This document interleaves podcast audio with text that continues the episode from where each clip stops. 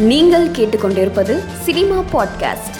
தமிழ் சினிமாவின் முன்னணி இயக்குநர்களில் ஒருவரான ப. ரஞ்சித் இந்தி திரையுலகில் பிரஸ்ஸா படத்தின் மூலம் அறிமுகமாகியுள்ளார். திரையரங்குகளில் வெற்றிகரமாக ஓடிக்கொண்டிருக்கும் வலிமை திரைப்படத்தின் வசூல் நூறு கோடியை கடந்துள்ளதாக நடிகை ஹீமா குரோஷி சமூக வலைத்தளங்களில் பகிர்ந்துள்ளார். ரசிகர்கள் திரையுலகினர் என பலரும் கொண்டாடி வரும் பீஸ்ட் படத்தின் அரபிக் குத்து பாடல் வெளியான பனிரெண்டு நாட்களில் பத்து கோடி பார்வையாளர்களை கடந்து புதிய சாதனை படைத்துள்ளது. நடிகர் அசோக் செல்வன் நடித்துள்ள மன்மத லீலை திரைப்படம் ஏப்ரல் ஒன்றாம் தேதி வெளியாகும் என படக்குழு அறிவித்துள்ளது. நடிகை ரம்யா பாண்டியன் தற்போது வெளியிட்டிருக்கும் கவர்ச்சி புகைப்படம் சமூக வலைதளத்தில் வைரலாகி லைக்குகளை குவித்து வருகிறது. மேலும் செய்திகளுக்கு மாலைமலர் டாட் காமை பாருங்கள்.